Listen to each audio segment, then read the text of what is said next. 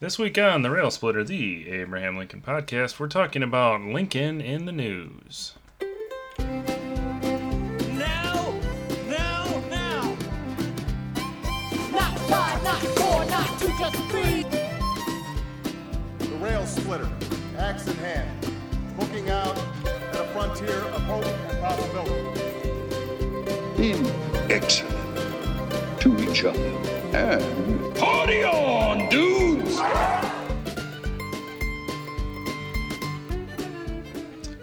Welcome to the Rail Splitter, the Abraham Lincoln podcast. My name is Jeremy. With me is Rail Splitter Mary Hey, everybody. and Rail Splitter Nick.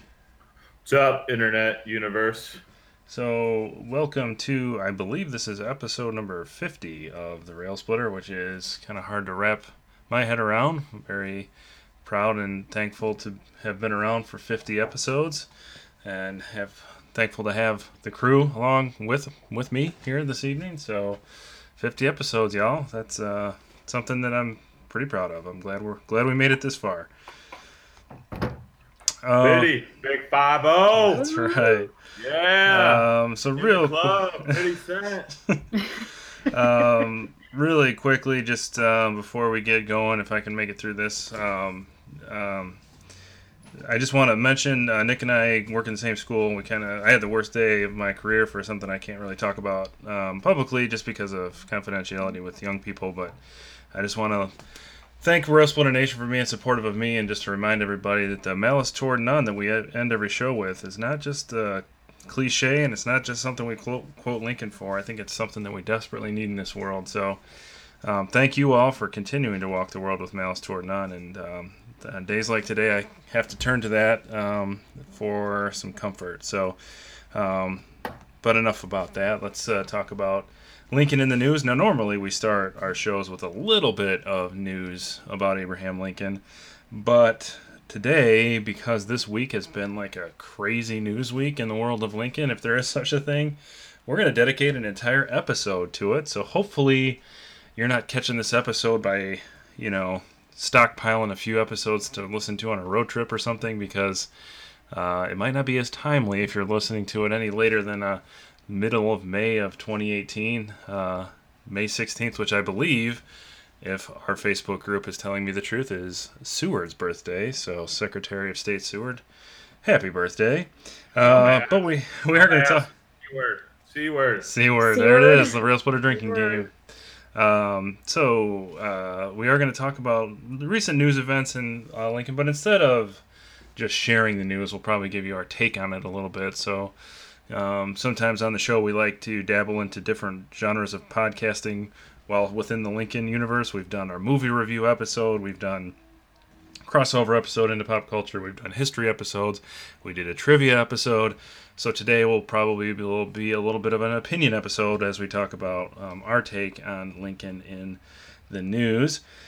So um, there's a big news story that's probably going to dominate most of our time here this evening, which is about the uh, Lincoln Museum and their financial situation and what they may have to do to compensate for it. Before we get into that, I just wanted to very quickly go over a news story that I saw from the town I grew up in, just north of Rockford, Illinois. Um, they there was a person who was tracing his uh, genealogy, his heritage, and discovered he was the descendant of a Civil War soldier um, who um, they did not have a grave for. They had a gravestone that was issued by the Army, uh, but they did not have anything in it. It was just a headstone. There was no body because they never found it. Um, they tracked the person all the way down to a pauper's grave in Roscoe, Illinois. So there was a an official, or I don't even want to say official. There was a Civil War burial where there was, you know, a 21 gun salute, and there were some reenactors there, and they really did made a big deal about, um, you know, respectfully marking this individual's gravesite for uh, someone who was a casualty of the war. Uh, he fought at Shiloh. Uh, he did not die in the war per se, but he did die from injuries sustained in the war. He died, I think, maybe in 1867, something like that. But I thought that was kind of a cool story that the Civil War still lives on and somebody traced their Union roots um, and realized that there wasn't a, a proper burial for this individual, and uh, and got his I don't know great great great grandfather uh, a proper burial. I thought that was very very cool. Um, kind of a neat story. So um, you know as uh, history kind of grows and grows and grows, even though it's been um, obviously the war's been over for quite some time. So I just thought that was kind of an endearing story um, out of my hometown uh, that was that was worth mentioning on the show. Uh, Mary, I know you've kind of done a little bit of research into what's going on in the Lincoln world. What can you kind of fill us in a little bit on some current events in Lincoln, in Lincolnia? Well, the first one is probably the one that we'll spend a lot of time talking about tonight, but it is what is coming out of the Presidential Library Museum, and that is that there are potentially uh, some items that could be up for auction because the museum has $9.7 million left to pay off on this loan they took out to get what is, I think it's, I'm pronouncing it properly, the, the Taper collection, which was a huge collection of Lincoln related and also non Lincoln artifacts that the museum acquired a few years ago and they had to take out, I believe it was a $25 million loan for.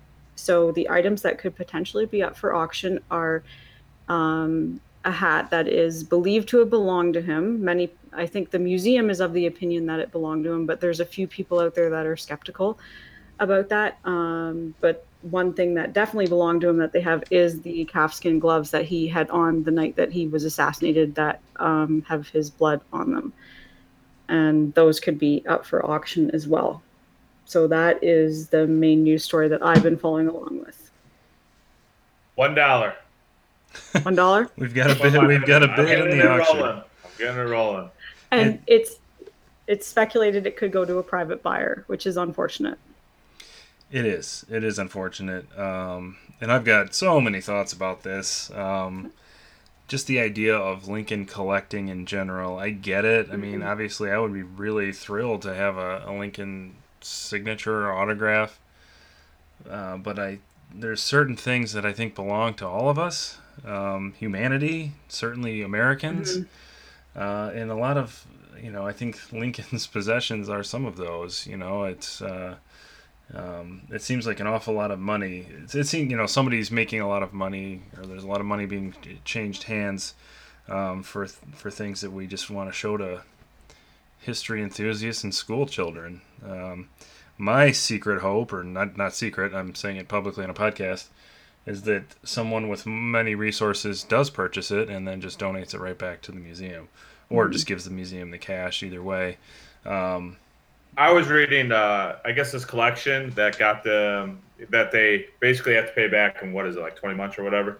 Yeah. Um, there was a lot of non-Lincoln artifacts, so I think they're prioritizing those as far as putting up for bid, like a Marilyn Monroe dress. I know they're putting out there, um, so they're hoping that, and obviously getting the word out on it hopefully brings in some money too. Well, there is a GoFundMe that um, I did share that to the Rail Splitter page, and I saw a couple people, I think, were tweeting about it and sharing it on Facebook as well. So there is that um, going forward as well. But I, I think the thing that I'm having trouble wrapping my head around is just that they're even considering putting them up for auction because, especially the calfskin gloves, because that is something that is a symbol of what he died for um, and it's a way of telling that that part of the story. And to me, to see those go up for auction and possibly go into a private collection where they'll never be see again, seen again, it's like I just think of the in, Indiana Jones and it belongs in a museum. That's an excellent comparison because That- it does. It absolutely yeah, it belongs does. in a museum. I mean, and that's part of the whole idea behind the museum even existing is that these things are there even when they're not out even when they get that copy of the gettysburg address which was not mentioned i don't think is No, no, they're not. They've said. I think they've said they're not uh, putting that up for auction at all. but but so i mean the gloves um i mean just that just the idea that you're in the same building as those is pretty cool and that and that it belongs to the people you know the museum technically belongs to the state of illinois but you know, this is an international tourist attraction. It's a it's a wonderful place, and and part of the magic is the collection. Yeah. Um, and I'll you know I'll reference our, our episode with Dr. Cornelius. You should definitely kind of listen to that because he talks specifically about this collection. That acquisition was really the kind of the cornerstone of the whole the whole thing. Um, and obviously it was pretty pricey, um, you know, in the millions of dollars. But um, it just feels like when they're in a financial burden like this, um, the, the permanency of selling these items is what what really gets to me. You know, like the short term goal is you pay off that debt, and that's no small thing. But once those those items are gone, they're gone unless you try to purchase them back for, you know, I'm assuming more than you paid for them. It's it's not a good situation to be in, and um, when and when you're trying to get an idea of the magnitude of the sale, people are talking about that Marilyn Monroe dress, which I think, I mean, honestly, I'd be fine if they sold it. But they're like they're expecting to get around fifty thousand dollars for that. Um, I'd Yeah, love to. I would love to have fifty thousand dollars, but if I owed nine million dollars, fifty thousand dollars is not a whole lot of money. Yeah. Um, That's what I was thinking too. It's like it's not going to fetch enough to to get it back, um, and it's I don't know. I was the one thing I was thinking about it too is just Lincoln artifacts in general. Like, how do you even put a price on that? How do you put a price on the calfskin gloves? How do you put a price on the Gettysburg Address? I know it's not up for auction, but still, how do you put a price on that? How do you put a price on that rocker that is at Ford's Theater, or anything that, or not? Sorry, not Ford's Theater, the Henry Ford Museum. How do you put a price on anything that is at Ford's Theater? Anything related to Lincoln, like the hat that is at the Smithsonian? Um, it- to me, they're priceless because they tell a story of one of the most important Americans to ever live. Exactly, yeah, and that's um, you know, and I understand that there's a market for these things and that um, there's collectors, but it just seems so selfish to you know. And I know there's, and I'm sure there's people listening who probably have that Lincoln, you know, item that uh, that they've had in their family or whatever, and that's those are that's cool. I don't, I'm not knocking that, and even if it's worth a few, you know, even if it's worth a good chunk of change. I'm not saying that, that it's selfish of you to keep it, but this idea of taking something as iconic as the as this you know his hat, one of I think two or three that could possibly even be his, and then just like putting it in your living room or you know on display for your dinner guests, like I, I don't know, it's just I struggle I struggle to to accept that. Um, and yeah, Indiana Jones had it right. It belongs in a museum um, with people. And not only does it belong in a museum, there's pe- like the museum. A big portion of the Abraham Lincoln Museum's budget is employing people whose literally their career, their their life's work is preserving these items. So they make sure that everything is taken care of, that it doesn't deteriorate, that it's there forever. So not only are you by having it in a museum are you allowing it to be seen by many people you're you're also preserving it for your for future generations because there's mm-hmm. people who who know the science behind these things who know what you know what levels of humidity and what temperature and you know if, if the power goes out what to do and how to you know create all this stuff they even got like um was it a seismograph is that what measures earthquakes when they go- Hi, it's a hygrothermograph. That's actually um, my. I have a diploma in museum studies. It's actually See? in conservation work. So I you're trying to take mary's mary's job and I, well, I work in a library right now because being finding a conservation job is hard to come by in Canada. Um, I very much appreciate what those people do to preserve those those artifacts. And as someone who's worked in that field, like the artifacts are your passion. And for me, as a conservator, to think of them going to a private home where they may not have like what is required to preserve them for future generations is just it it's it's very it's very unsettling for me Yeah, and I think a lot of times too, you you know, you go to museums and you see things like on loan from the so and so family, mm-hmm. and they just like they're there just forever. yeah You know, that's that's cool. I'm I'm all for that. And if you know, I stumbled across like some sort of Lincoln autograph or whatever, and somebody said, "Oh, that's worth I don't know two thousand dollars," I don't think I'd donate it to the museum. You know, like I, I'm not. You know, I've got a family. you know, it's I, I'd have a hard time, I guess, doing this. So I mean, I can understand it. You know, if you've if you've come across something that's worth a lot of money, you know, it would be very difficult to give that away, and I would have a hard mm-hmm. time just saying like, "Oh yeah, this is something." that's worth a lot of money, but you know, it's it, you know, I don't think it would be necessarily be selling out. Now, when you're talking about millions of dollars and something that you've purchased for a million and a half, and you're going to sell for 1.7 to make a 200,000, you know, whatever. Uh, that's where I don't know if I'm 100% on board with. Um, in the same way, I guess. Um, I don't know. This this is the anti-capitalist in me, I guess, unless it benefits me. um, but one thing too that I, you know, it, looking at just like currently the two people running for the two major parties for governor in Illinois are both billionaires. They could purchase this entire collection with the flick of a pen and not even notice the difference. You know, maybe they could just agree to split the difference. maybe we can, maybe we can do it that way. So Bruce Rauner, JB Pritzker, just pony up four and a half million bucks a piece. The whole Lincoln world would love you. You know, it'd be great. That's what being a billionaire is all about, right? Mm-hmm. Nick, what do you think?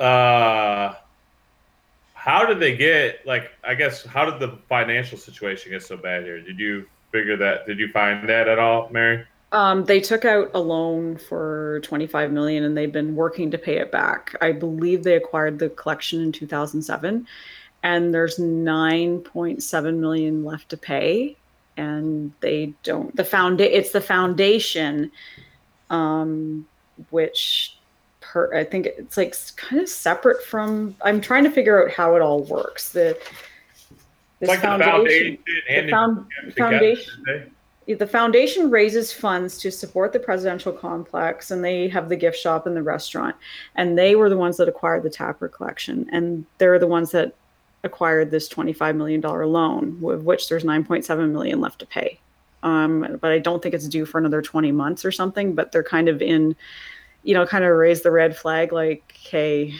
if we don't get the funds then this is what might have to happen uh, kind of thing so i don't know how they've managed to pay off what they paid off so far and why they can't pay off the rest.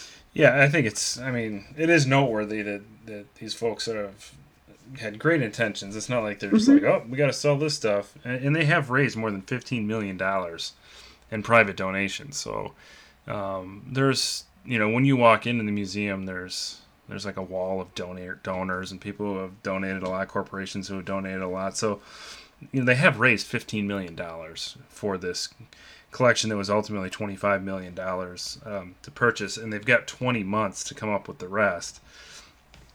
So, um, you know, it's it's it's doable. I mean, they've already, you know, they've raised. I mean, granted, it's taken 11 years, but they and they've raised, you know, well over half of it. But uh, yeah, that nine million is a big number to to come up with. Um, certainly in 20 months, um, and I think you know you risk selling off in order to make that much money, you're going to have to sell quite a lot of the collection. And um, the the whole the whole agreement from the beginning was to to make it available to the public forever. When they purchased it, when they took out that twenty five million dollar loan, so. Um, you know, I don't know. I don't know what they're able to pay yearly. If they can like extend that loan or something, I'm sure there's some financial people who know more and are smarter than I am. So, And I know they approached, you know, the governor and they got no backing. And I think that's because it, it, it's an election year there, right? mm-hmm. Yeah, and Illinois is a mess. Dude, yeah, I was reading about the debt that Illinois is in too. Just an Illinoisan, like we can't let any of the collection go because it'll just be another scar on us and another reason to laugh at us. Yeah. uh, here in Illinois. Besides, you know, how many governors have we had in the slammer? Um, and you know, um, so I, I think it's the perfect time for Illinois and say this for Illinois being the bicentennial. I mean, what would be a better way than having this huge grassroots um, campaign out there to kind of have the people save this for the people. So personally, I'd rather it be a collection of people in Illinois with grassroots small donations save it than two millionaires, you know, coming in saving a day when it's just probably going to be done for PR reasons anyways. Um, by those two, or like whoever does it, you know, um, unless it's done in, uh, where you don't know who did it. Um, yeah, I, I think we should start like doing a fundraise drive, right? Car wash, do a Lincoln car wash this Well, weekend. well, there's the very, very famous story of the the path that the Gettysburg Address took to get to Illinois.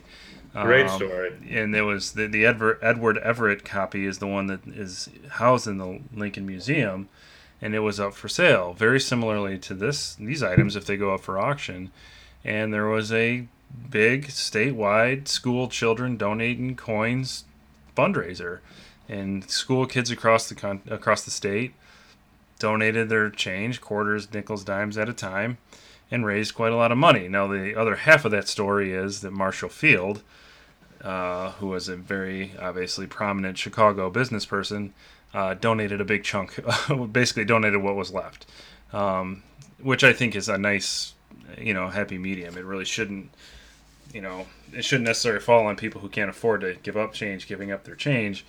But at the same time, you know, the whole state kind of took ownership of the of the situation, and you've got kids in schools all across the state donating coins and then he kind of you know wasn't a i don't think it was a huge pr thing kind of came in and, and foot, footed the bill for the rest and it's still the copy that's there it's and it's the copy that comes out every now and then in lincoln's own hand so um, yeah i think if we did you know if there was a some sort of fundraiser type movement or if it was schools you know trying to donate um, that i'd be fine if somebody kind of took a big big bulk of the of the payments.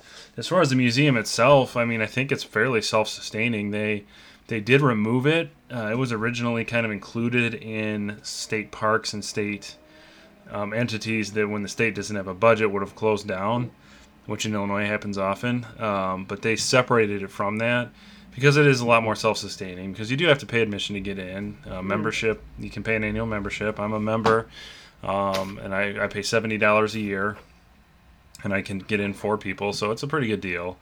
Um, and it, the reason it's 70 for me is because I live, if you live more than I think 100 miles from Springfield, you get a cheaper, you get like you get like the next level up for the for the price. So like I'm at the national associate level, whatever that means. That just basically means I can bring in four guests. Um, they they also did, by the way, just come out with a teacher discount, which they didn't have before, um, which is pretty cool. So, um, but yeah, I mean, it's it's very well attended. There's always people going through there. I think, you know, we talked to Kevin Burke, who's, who was a volunteer there. A lot of their staff is volunteers. Um, you know, they do a they do a nice job, and you know, we've talked to Dr. McWhirter, McWhirter, who's uh, a historian on staff. You know, they've Dr. Cornelius, obviously, like it's it's a very good organization, and I think it's funded well enough. Nine million dollars on the other hand is just too much to, to try to come up with. Yeah, and it's the foundation that's trying to raise that money. And there was a really good article um, that I shared with you guys today in our chat from the Chicago Tribune, written by Carla. I'm going to butcher her last name.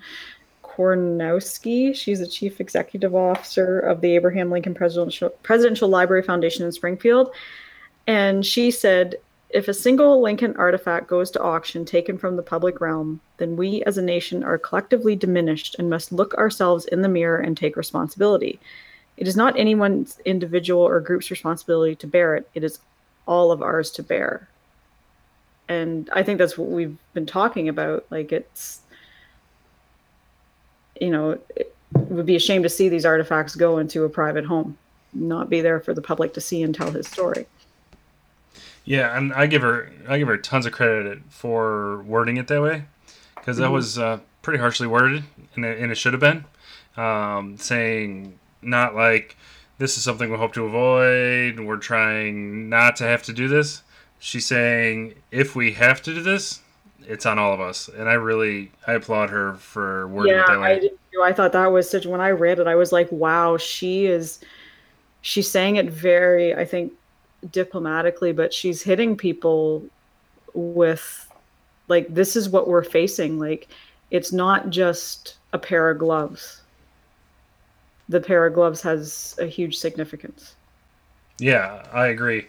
Um, especially the gloves. It's such a cool artifact. I've seen it a couple I times know, there. yeah. It, it just it, it's uh, to me it's up there with I I mean I've never seen them before, but to me it would be up there with seeing the chair at the Henry Ford. Like that was, you know, it was the first Lincoln artifact I ever saw when I was seven, and to me it is still one of the most powerful artifacts out there associated with the assassination because that is the chair he was sitting in when history changed.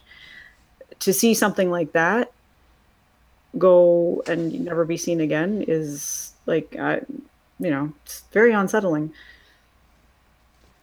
Yeah, I agree. I mean, it literally has his blood on it, which is just crazy that you're that Yeah. close to his DNA, and uh, so and just the story behind it. And they usually have like an assassination, like related set of uh, exhibits um, when they when they display that. So it's it's pretty cool. Any other thoughts on the museum situation? I got faith. I think uh, I think it'll get resolved. I think mean- it will too. What if each one of our listeners gave a dollar? That was about cover, right? We had nine million yet. Just about. Just Yeah, about. we'd be almost there. Um, there is a possibility that this is well. I guess it's. I think it's definitely at least moderately a pump fake. Uh, the degree to which they're kind of you know bluffing it's hard to hard to ascertain. I don't think they're really bluffing all that much. I do think that it's a very distinct possibility that they're going to have to auction some of these items. Um, whether it's a good chance or a slim chance, I don't know. Um, I'm hopeful, and it doesn't bother me at all if it is a slim chance. But they think this might light, light a fire under some folks to donate some money. I think that'd be fine. But Well, uh, and I there's a think they've possibility already- that they they're gonna do it. That Marilyn Monroe stuff, I think, has already been shipped out to an auction house. Yeah, So it's go. that- It's up that- for auction June 23rd in Las Vegas. So I. I definitely think there is a, a plan with the announcement here, as there should be. And I, I do think you're right. Um, it is the bicentennial, so I think they could maybe tap into that too, play that angle. So, um, also being that it is an election, you know, coming up here soon in Illinois too, that is another, you know, why not use that for some leverage and hope, you know, maybe you can play that angle as well and get some, uh, you know, maybe a big donor. Like you said, I mean, you came up with the solution, right? Get get the two guys to split it There down the go. middle. Mhm. We'll mediate. I'll transfer the check over. I just want to hold a big giant check and hand it to you.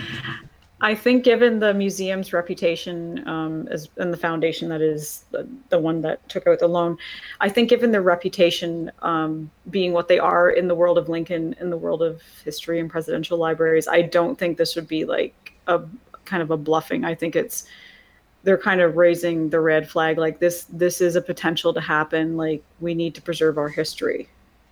You know, it's not like it's coming out it's not coming out six months or four months before it happens. It's I think 19 or 20 months before they need to have the loan repaid. So I think they're giving themselves the time to hope that they can raise the funds. Right, and I hope they do. You know, and obviously you don't want to get into like a competing charities conversation because there's obviously ch- many charities who probably deserve nine million dollars more than the Lincoln Foundation. However, um, you know, man, it would be great if uh, you know we could, could could really keep these things for what they're intended to be, which is something that belongs to the state of Illinois and the people of, uh, of Illinois and the United States and the world, uh, so that future generations can can learn from them and look at them and you know, collections like that need to stay together too. That's the other thing. As soon Yeah. as you start spreading it out across across the country and across the world, you know, who knows where they'll end up and and whether they'll ever come back and how many times they're going to be sold again and how they're going to be treated and you know, it's just it's just kind of nerve wracking to think about. Well, it just loses its impact once you start separating it. And then, you know, especially in this day and age, when there's so much false narrative about our history, it's important that we do preserve it and it doesn't get lost into private collections to be stored away and Mhm. forgotten about. So, yeah, I agree. We need to get it done, Rail Splitter Nation. Let's do it. Somebody That's come up with a good idea and I'll back you. There's your call to action, everybody. So That's how this podcast started. Somebody came up with a good idea, I backed him, and now here we are at number 50. that's 50 right. episodes. Yeah, the fiftieth episode. I think we might be on forty now. I'm pretty sure it's fifty. It is fifty, right? It is 50. That is. I think it's just say 50. Okay. very very cool, and we're proud of that. Um, I know it was right around the end of the school year because Nick and I were at a celebration to end the school year when we came up with the idea. So it's just about a year old. Yeah, I think it, I think it is 50 because I think you guys had your first episode come out before I went to Washington and I was in Washington the first week of June last year. So I think we're at 50. Well, I was hoping you were going to say some great Canadian holiday. Like it came out right before. Canada Day. I, you know what? It probably birthday. came out around May 24th weekend, which is this weekend. And it Our- kind of fluctuates every oh. year. It's for Queen Victoria's birthday. Our first episode dropped on June 8th, 2017. So, and our uh, 50th one, is, this is our 50th one, May 17th. So, Wow. thank you again, everybody, for keeping the train going. Uh, one other, just kind of indirectly related current event um, that I was thinking about Lincoln. Um, there's that scene in the movie, and it was pretty well documented that Lincoln's um, post presidential goals, one thing that he really wanted to accomplish or do uh, after he was done with his term in office as president, was to visit uh, the Holy Land, as he described it, and wanted to uh, travel with Mary Lincoln to um, what I, you know, what is now current day Israel Palestine. Um, so it's, you know, I was thinking about that a lot, you know, just where that region, what that visit would have been like in 18, you know, 68, 1869. Um, I guess it'd be 1869. Like what, you know, what would that have been like and, and where we've come globally, uh, you know, as far as history goes and, and steps we may be taking backward. Um, who knows what we're taking, but the, just the violence and the unrest that's there and that the United States is kind of causing. Um, I just was thinking about Lincoln a little bit, like what would, you know, what would have been different if you know there was some some Lincolnites on running things, and we don't know a whole lot about Lincoln's diplomacy. Um, you know, it was more his diplomacy was out of necessity, I think, to keep the war going and to keep business ties with mainly with the UK, but with Europe going and trying to stave off any sort of war with Mexico, and you know, but nothing major. He, he never really had a major foreign policy.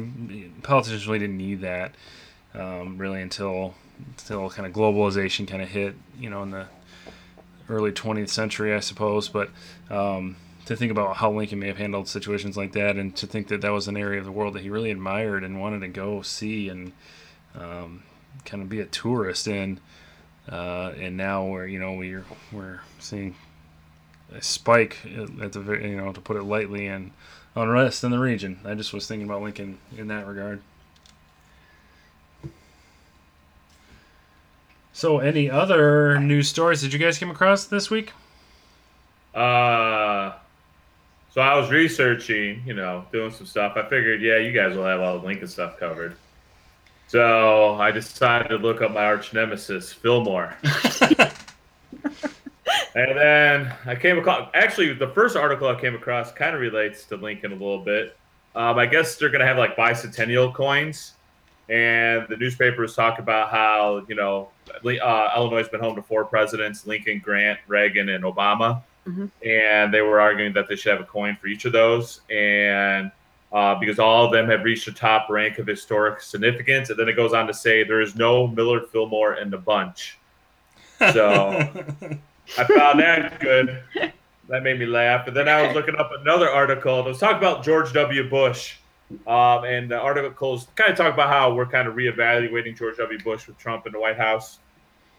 And, and it goes, for the fat for the past few years, Bush has routinely appeared on snarky lists of America's worst presidents, joining James Buchanan, Warren Harding, Millard Fillmore, Grant, and Nixon. Aw, poor Grant. So yeah, I felt kind of bad about that. I don't know. That's like the trendy thing to do now for uh, historians is to to to challenge that idea of Grant being uh, being poor, a poor president. I think there's a lot of people pushing back on that. After reading Um, White's bio of him, I have to say, like, my opinion of him as president has changed. He inherited an administration that was very messed up. Um, and I think th- that's why it's being reevaluated. I, I think Grant he made mistakes, uh, and one of the one of his issues was that he was way too trusting of people, and there was a lot of corruption because of that. But I think uh, his heart was in the right place for it, and I don't well- think he was as bad as what he's made out to be. He's not a Fillmore. I'll put it to you that way. My favorite quote, though, I found another article. It's like an editorial, but there was this line in there. Trump won in 2016, the first clearly unqualified president in American history, easily replacing Miller Fillmore among the nincompoops. so um, I thought that was pretty awesome. That's good. So Miller Fillmore is basically known across America as a jackass, as he should be. It's true. Um, so yeah, that was. Oh, I also did see another Lincoln thing. I think they're trying to get a Lincoln portrait in all the county courthouses. in Yes. Illinois, I Right came now, across so- that one too. which is kind of cool idea. So Um, the Yeah. other one, Do we have one in ours? I don't think know. we do. I've been in traffic court a couple times, jury duty once. don't recall there being one. We do have a really, really good uh, Lincoln bust right outside our courthouse. that's uh, cool. Yeah, we do. From the lawyer days, um, harkening back to Lincoln's time in Rockford, Illinois, as part of the Reaper trial. So that's cool. I'll I'll be there not this weekend, but next weekend. I mean, obviously I live in the city, but I will be at an event right there, so I'll take a picture of it and put it on the Instagram. Um, the other article that I found, um, it was called "Historic Lincoln Desk Finds Its Way Back Home," and it's apparently a wooden desk believed to have been made by Thomas Lincoln, Abraham Lincoln's father, who he was a carpenter. Um, so it's believed to have been. So they don't know for sure. But anyway, it has a new home at the Lincoln Boyhood National Memorial in Lincoln City. Um, and it's on display there now. So I thought that was kind of a cool article. Um, I think some of uh, furniture that is believed to have been made by Thomas Lincoln may also be on display at um, Greenfield Village, which is part of the Henry Ford Museum. There's something Lincoln related in the Greenfield Village anyway, and I think it might have been some furniture that Thomas Lincoln made. Thomas Lincoln, um, according to my ladies down at the Lincoln Cabin um, in Charleston, was a hell of a uh, furniture maker. So Mhm. something that gets overlooked with Thomas a lot. Which Yeah, well, kinda- the, the desk is actually very. I'm looking at a picture of it right now. It's very nice looking. I need it for my office. Actually, I do too. There you go. Uh, N- uh, second fundraiser. Like, they're not. They're not auctioning it off, Nick. It's got a new home. I would use it for a little bit, then I would give it to the Lincoln Museum. There you go. So, any other uh, current events with Lincoln for our Lincoln in the News show? Not that I can think. Oh, how's our Lincoln soccer team doing? Is that season Yeah, over? do you have an Oh yeah, I think it is actually. Let me look at that. The the Lincoln, the Imps, the Lincoln Town for Lincoln FC. Um, I'm glad you bring that up because I, 'cause I never get any traction with it on social media, but I still think it's fun to check it out. So We should get custom made uh, jerseys. yeah, Yes. So uh, they actually play tomorrow uh, in the semifinals finals to see who's going to win League Two. Um, so because they were in the, I'm guessing because they're in the top eight, they can play, and if they win th- that tournament, uh, they will go to League One, which is pretty awesome. Uh, so they play Exeter City tomorrow at 1:45 Central Time. Watch They- party. Watch party. Yeah. I don't know. I don't know if they're even covered on television, uh, but they tied nil nil in the first leg because they play home and away. Uh, so they tied nil nil in, on Saturday, and then they play tomorrow at St. James Park. So let's go Lincoln City. Go Imps. Uh, Is and it our on- favorite player, Sheldon Whitehouse, On ESPN U- Ocho. on the Ocho. Um, Um, so, guys, do we want to do an update on on books we've been reading at all? Have you guys been Yes. reading anything lately? I have been. Uh, Why don't you go ahead, Mary?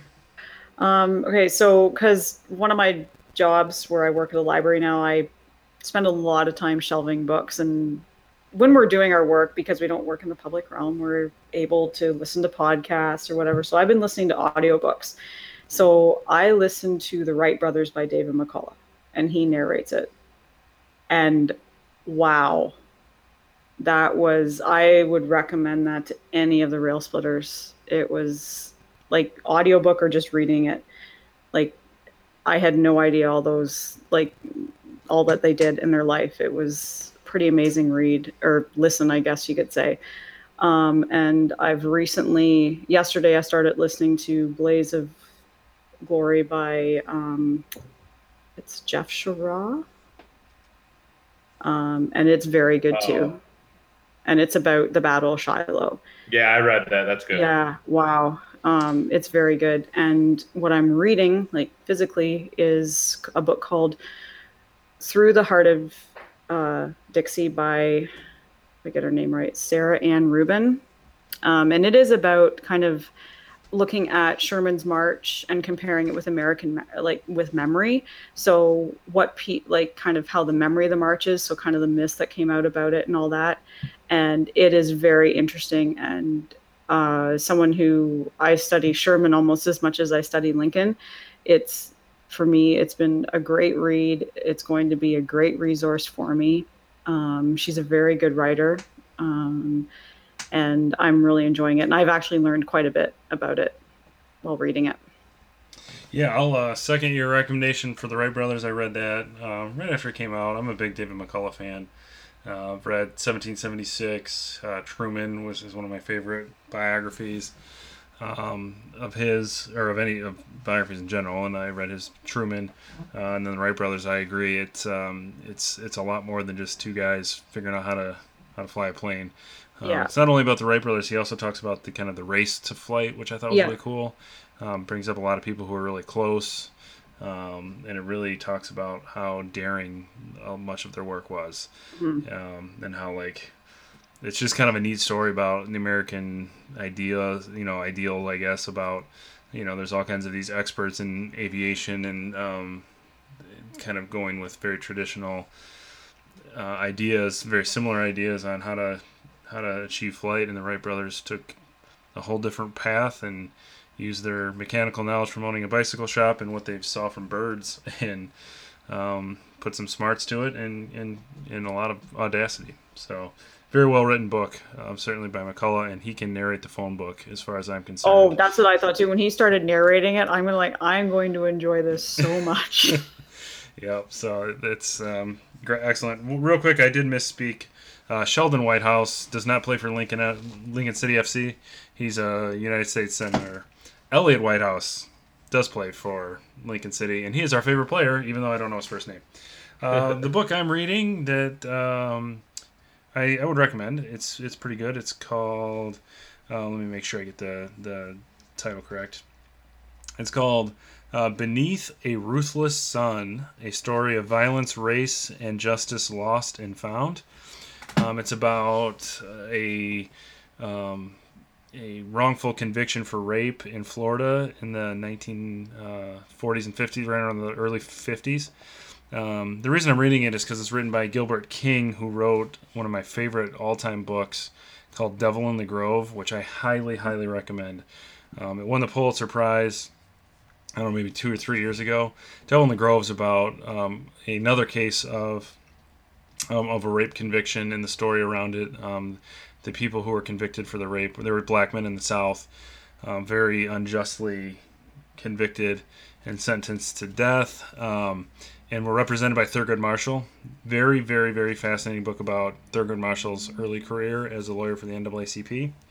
Um, and then Beneath the Ruthless Sun is another similar book. Uh, Thurgood Marshall is not in this one, but it's um, so far it's been a pretty good story about civil rights in the South uh, from a perspective that uh, we don't really see a lot of in history books. Um, real story about just the momentous um, obstacles to justice that existed, um, and in some ways still exist um, in the South in the the Jim Crow era. So that's what I'm reading, and I'm still working through um, Liar, Temptress, Soldier, Spy. Um, kind of bits and pieces here and there. That's also very good by Karen Abbott. I would recommend that highly as well. I'm just uh, kind of been kind of going through that a little bit more leisurely as I have time to read some Civil War stuff. So, uh, Nick, are you reading anything other than student assessments this time of year? Yeah, I just had research papers handed in, so I will be reading a lot of that um, here next couple days. But uh, the Star Wars Aftermath trilogy, so I'm on a second book. I read the first one. I kind of gave it up after that. Yeah, yeah, it was it was all right. I mean, I'm not gonna shit all over it. I thought there were some nice characters introduced. It definitely was a little bit different than some of the other Star Wars stuff. Um, so I've got to stick with my. I'm trying to read all the canon, so got to muscle through. So hopefully the second one's better. Just started the second one. I'm about a chapter in. So Cool. Uh, I would like to mention over this past weekend, uh, I was lucky enough to attend Nick's gala for his Veterans Project that he runs with his partner in crime, uh, Kira. Uh, a very, very, very worthwhile and moving experience to see the work of uh, the students. And it, uh, we had our own Civil War fangirl there in spirit because one of the veterans was talking about his experience in Vietnam and quoted General Sherman and then named General Sherman as the author of that quote and said that he was right, and then talked about the March to the Sea. Um, so, in one of the documentaries produced uh, by Nick students at Harlem High School um, about Vietnam, uh, very, very aptly and um, like perfectly quoted that war is hell line. I thought that was super cool. So um, I was kind of chilling in the back, kind of watching the watching the whole thing kind of kind of happen, and I was like, oh, cool. Um, little Rail Splitter Nation representing uh, in multiple ways there. So, but Nick, uh, excellent job once used. again. It was a very, very well done uh, evening and another great year for the project. And the B-roll footage that was used was Mary dressed up as General Sherman marching to the sea. So Singing Um, her war song. and all that Yeah. stuff. I'll try to post that uh, that that footage online if, if Mary allows me. So Yeah, go Yeah, ahead. speaking of speaking of people who would like to narrate the phone book, that particular veteran was like, I mean, granted, I didn't, you know, Nick knows a lot better. He's been working with him for a couple of years, but man, like, I could tell a story. I could just, I've seen him in your feature long uh, film, and then at the gala, and it was just one of those people who, uh, the way he tells a story. There's just such a wide range of emotions, and you know you just hang on every word, and you don't need anything other than just to, just him on screen talking. It, it was really really well done. So um, I was able to thank him for his service, and and it was, he really was a was a great subject for a documentary. So hopefully you can get that clip out because it's it's worth checking out for sure. yeah, yeah, I could actually get that out. There is just so everybody knows there is no B-roll footage of Mary reenacting oh really? You made that up? Yeah. in in that video, but I believe that there is somewhere B-roll footage of Mary doing that. If there isn't, there will be someday. There will be. So, all right. Well, we were disorganized once again and didn't chat beforehand about this week in Lincoln. So, Rail Splitter team, anybody got a this week in Lincoln they want to bring up? Um, did you guys get that photo I sent you of that crazy tea towel? Yes, that's. I, as soon as I got it, I'm like, oh, we got our this week in Lincoln. All right, you got it. Go, take it away. I now cannot just I need to look up the picture of it again. But um, I found it at Walmart of all places, and it was actually tweeted. Uh, I think you guys were included in the tweet too uh, from one of our followers. I can't remember what her name is, Doctor Ben. I can't remember now, but anyway, it's a tea towel. You can get it at Walmart, and it says "Party like a Patriot," and it has Abraham Lincoln on it, and he's wearing these sunglasses that are blue and have white stars on them. Yeah, it's very cool. Um, Yeah. I don't know what partying like a patriot means. Uh, Abraham Lincoln wasn't a big drinking drinker. Wasn't a big drinker. Yeah. Um, I don't know. If I party like a patriot, does that mean I like dump tea out and then drink booze? Because you know, tea, jumping the tea. It, Patriot. Never mind. Um, no, this is very cool. The sunglasses with the uh, white stars on a blue background. Very, very good touch. Um, I, I've been wearing my lapel pin that I've um, put on Instagram of Lincoln wearing sunglasses, which I don't think was really popular with Lincoln presenters, but everybody else seems to think that it's pretty cool. So I've appreciated compliments from that as well, and this kind of has a similar similar sentiment to it. Hey, I was just looking at my phone for no good reason, uh, doing research, you know, for the show. The show. um, there is a GoFundMe page, and they have currently one thousand seven hundred ninety-five dollars of that nine point seven. So we should put a link out because I think you got the email too, because you remember, as you stated earlier, of uh, the different places for listeners to donate. I think I, sh- I think I shared the GoFundMe to the Rail Splitter page. At least I Awesome. hope, at least I hope I did. And yeah, so if you have somewhere between nine point three nine million dollars um, and none, donate somewhere in between that range, and uh, ma- maybe future generations will thank you for preserving Lincoln's legacy forever. And uh, that was uh, it's only been up for two days, so and you know, and GoFundMe is a grassroots type thing, so that's solid for two days. I think so too, and who knows? Maybe there's somebody uh, out there that'll donate the rest of it. JB Pritzker, just saying. Um, anyway, so so any other parting thoughts before we leave everyone for one week? Fifty, we're fifty years old. We're 50. So Yeah, once 50. again, that's right. Uh, so once again, thank everyone for listening and for getting us to episode 50. Uh, we've enjoyed the ride and we're happy to continue on this train and bringing you more episodes. So continue to walk the world with Malice Toward None and with Charity for All, and we will see you next week.